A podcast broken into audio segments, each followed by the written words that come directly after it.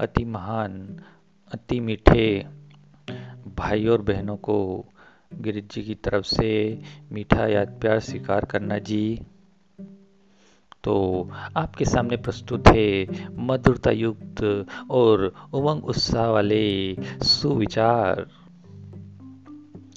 तो इसमें पहला चैप्टर है हमारा लक्ष्य, है ना? इसको बोलते टारगेट। तो जो लक्ष्य रखा है उसको पूर्ण करने के लिए लक्षण भी अपने में भरना है। लक्ष्य संपूर्ण है तो पुरुषार्थ भी संपूर्ण करना है, तभी संपूर्ण पद मिल सकता है है ना? तो बातों में नहीं आना है। बातें तो बहुत आई ज़िंदगी में, है ना? लक्ष्य को, है ना? जो आपका टारगेट है, आप जो बनना चाहते हैं को लक्षण में लाना है, घबराना नहीं है। तो यह मेरा कर्तव्य ही है, फ़र्ज़ है। क्या करूँ? यह संकल्प आने से कार्य में मुश्किल हो जाता है। तो अब हमारे कुछ एक्स्ट्रा सुविचार। स्वयं को बचाव करने के लिए कभी दूसरों पर दोषारोपण मत करो, है ना? अपनी कमी खामी खुद को स्वीकार करो, है ना? क्योंकि समय के पास सत्य को प्रकट करने का अपना तरीका है है ना?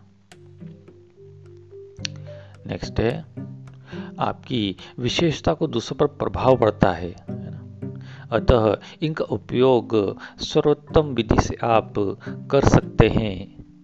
तो कीजिए। अगला है, आप अनुमान लगाने का जितना अधिक प्रयत्न करेंगे, है ना, उतना ही अधिक परेशान होंगे, है ना। वो बोलते हैं ना, जो अनुमान लगाते वो हनुमान नहीं बन सकते, है ना। नेक्स्ट है, जहाँ बुद्धि प्रयोग करने की आवश्यकता है है ना। बुद्धि से क्या करते हैं अपन? तर्क वितर्क निर्णय लेते हैं ना। वहाँ बल बल प्रयोग करने से कोई लाभ नहीं होता है। नेक्स्ट है। अगर आपको देखना ही है तो हर एक की विशेषता दिखिए, है ना? जो चीज़ हम देखते हैं, सुनते हैं, पढ़ते हैं, वही बढ़ती है ना? अगर आपको कुछ छोड़ना है तो अपनी कमज़ोरी को छोड़िए। नेक्स्ट है। शांति को बाहर खोजना व्यर्थ है है ना? क्योंकि वह आपके गले में पहना हुआ हार है है ना? शांति, आनंद, प्यार, है ना? ये अपने नेचुरल गुण है जो अपने अंदर है है ना?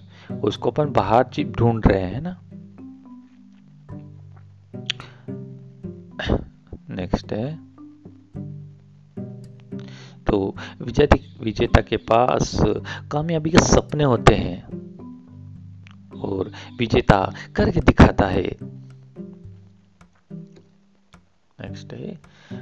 प्राप्त हुए अवसरों को बदलने का प्रयत्न करने के बजाय अवसर का लाभ उठाकर स्वयं को बदल लेना कहीं अधिक अच्छा है।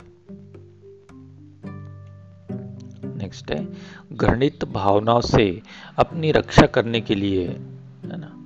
दूसरों का सम्मान कीजिए, है ना? अगर आपको लगता है सामने वाला आपको डिस्टर्ब करता है है ना? चाहे वो कैसा भी उनका सम्मान कर लो, है ना? ठीक है? अगला है कभी कभी ऋषावंश हम दूसरों को गिराना चाहते हैं। परंतु ऐसा करने से हम स्वयं ही गिर जाते हैं, है ना? बोलते हैं ना, जैसे जिसके लिए हम गड्ढा खोदते खुद ही गिर जाते हैं ना? नेक्स्ट है, यदि आप केवल अपना ही ध्यान रखेंगे, है ना, खुद की केयर करना तो दूसरे आपका ध्यान रखना कम कर देंगे, है ना? हम दूसरों की दखल अंदाजी ज़्यादा करते हैं, उन पर ध्यान देते हैं ना तो अपना, अपने आप को भूल जाते हैं ना, ठीक है? नेक्स्ट सदा, ऐसा महसूस करने का प्रयास करें कि आप किसी से प्रतियोगिता नहीं कर रहे हैं, है ना?